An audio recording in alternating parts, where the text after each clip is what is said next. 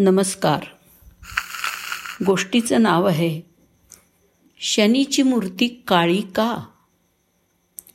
इंद्राचं वज्र बनवण्यासाठी अस्थि काढून घेतल्यावर स्मशानात चितेवरती महर्षी दधीचींच्या अस्थिविहीन कलेवरावरती दाह संस्कार होत होता. आणि तिकडे त्यांच्या आश्रमात त्यांची भार्या पतिवियोगानं वेडीपिशी झाली होती. दुःखावेग सहन न झाल्याने शेवटी तिने आपल्या आश्रमातल्या पिंपळाच्या झाडाच्या ढोलीत आपल्या तीन वर्षाच्या चिमुरड्याला ठेवून दिलं आणि ती पतीच्या चितेवर बसून सती गेली. अशा प्रकारे महर्षी दधीची यांच्यासोबतच त्यांच्या पत्नीनं सुद्धा देवांच्या लढाईत आपलं बलिदान दिलं. इकडे पिंपळाच्या झाडाच्या ढोलीमध्ये ठेवलेल्या त्या बाळानं तहान भुकेसाठी आकांत मांडला. खायला काहीच न मिळाल्यानं त्यानं ढोलीत पडलेल्या पिंपळाची पानं खाल्ली. त्या दिवसापासून पिंपळ वृक्षाची फळं आणि पानं हाच त्याचा आहार झाला. झाडाची ढोली हेच त्याचं घर झालं. हळूहळू ते बालक मोठं व्हायला लागलं. झाडाच्या ढोलीमध्येच त्याला सुरक्षित वाटायला लागलं. एके दिवशी देवर्षी नारद तिकडून जात असताना त्यांना पिंपळ वृक्षाच्या ढोलीमध्ये एक लहान मुलगा दिसला. नारदांना आश्चर्य वाटलं. त्यांनी त्या लहान मुलाला प्रश्न विचारून त्याच्याकडून त्याच्याबद्दलची माहिती काढून घेतली. नारद म्हणाले हे बालका तू कोण आहेस? तर बालक म्हणालं मलाही ते माहीत नाही. मला तेच जाणून घ्यायचं आहे तर नारद म्हणाले तुझे आईवडील कोण आहेत? त्यावर तो म्हणाला मला तेही माहीत नाही. मलाही तेच जाणून घ्यायचं आहे तेव्हा नारदानं ध्यान लावलं आणि जे कळलं त्यामुळे नारदांना महद आश्चर्य वाटलं. ते म्हणाले हे बालका तू महादानी अशा महर्षी दधीचींचा पुत्र आहेस. तुझ्या पित्याच्या अस्थींच्या सहाय्यानंच देवांनी वज्र नामक अस्त्र तयार केलं.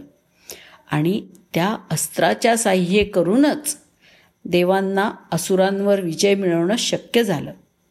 तुझ्या पित्याचा मृत्यू झाला तेव्हा त्याचं वय अवघं एकतीस वर्षांचं होतं. त्यावर बालक म्हणाला माझ्या पित्याच्या अकाल मृत्यूचं कारण काय होतं? तर नारद म्हणाले तुझ्या पित्याची शनीची महादशा सुरू होती. मग बालक म्हणालं माझ्यावरती हे असं भयानक संकट यायचं कारण तरी काय असावं? तर नारद म्हणाले शनिदेवांची महादशा हेच ते कारण. एवढं सांगून नारदानं पिंपळ वृक्षाची पानं आणि फळं खाऊन जगणाऱ्या त्या बालकाचं पिप्पलाद असं नामकरण केलं. आणि त्याला ज्ञानाची दीक्षा दिली. नारद निघून गेल्यावरती बालक पिप्पलादानं नारदानं सांगितल्याप्रमाणे ब्रह्मदेवाची घोर तपश्चर्या करून त्यांना प्रसन्न करून घेतलं. ब्रह्मदेवानं पिप्पलादाला वरती वर मागायला सांगितला तेव्हा पिप्पलादानं मी ज्याच्याकडे पाहीन तो त्याच क्षणी भस्म होऊन जाईल असा वर मागितला. ब्रह्मदेवानं तथास्तू म्हणून पिप्पलादाला तसा वर दिला. हा वर मिळाल्याबरोबर पिप्पलादानं सर्वप्रथम शनिदेवांना आवाहन केलं. त्याबरोबर शनिदेव प्रकट झाले. शनिदेव समोर येताच पिप्पलादानं आपली नजर त्यांच्यावरती रोखली. त्याबरोबर शनीच्या अंगाचा प्रचंड दाह होऊन त्याचं शरीर जळायला लागलं. हे पाहून समस्त ब्रह्मांड हादरलं. सूर्यपुत्र असलेल्या शनिदेवांना वाचवणं ब्रह्मदेवांनी पिप्पलादाला दिलेल्या वरामुळे देवांना अशक्यच झालं होतं. प्रत्यक्ष सूर्यदेव ही आपल्या मुलाचं शरीर आपल्या नजरेसमोर जळताना पाहून ब्रह्मदेवाला त्याच्या प्राणांची भीक मागायला लागले. शेवटी स्वयं ब्रह्मात्म्यानं पिप्पलादाला त्यानं शनिदेवांना सोडून द्यावं. अशी विनंती केली. पण पिप्पलादानं ती विनंती धुडकावून लावली. शेवटी ब्रह्मदेवानं पिप्पलादाला एकाऐवजी दोन वर देण्याचं मान्य केलं. मग मात्र पिप्पलादाला अश आनंद झाला आणि त्यांनी ब्रह्मदेवांची विनंती मान्य केली. पिप्पलादानं ब्रह्मदेवाला दोन वर मागितले. पहिल्या वरानी जन्मानंतर पहिली पाच वर्ष कुठल्याही बालकाच्या कुंडलीमध्ये शनीला स्थान असणार नाही. ज्यामुळे यापुढे कोणताही बालक माझ्यासारखा अनाथ होणार नाही. आणि दुसऱ्या वराने माझ्यासारख्या अनाथाला पिंपळ वृक्षानं आश्रय दिला आहे.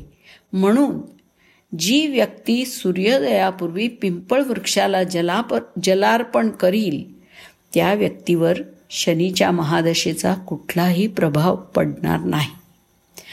तथास्तू असं म्हणत ब्रह्मदेव तिथून गुप्त झाले. तेव्हा पिप्पलादानं आगीत जळणाऱ्या शनिदेवांच्या पायावर आपल्या ब्रह्मदंडानं आघात करून त्यांना शापमुक्त केलं. ब्रह्मदंडाच्या आघातानं शनीचे पाय अधू झाले आणि त्यामुळे त्यांना पहिल्यासारखं चालता येईना. म्हणून तेव्हापासून शनी शनैश्चरती या शनैश्चर अर्थात जो हळू चालतो त्याला शनैश्वर म्हटले जाते. आणि आगीमध्ये अंग भाजल्यानं शनीची काया काळी ठिक्कर पडली. शनीची मूर्ती काळी का आहे? आणि पिंपळ वृक्षाची पूजा का केली जाते? याचं रहस्य या कथेमध्ये दडलेलं आहे. पुढे याच पिप्पलादानं प्रश्नोपनिषदाची रचना केली. आजही हे उपनिषद ज्ञानाचं कधीही न संपणारं असं भांडार म्हण म्हणवलं जातं. जय शनिदेव. धन्यवाद.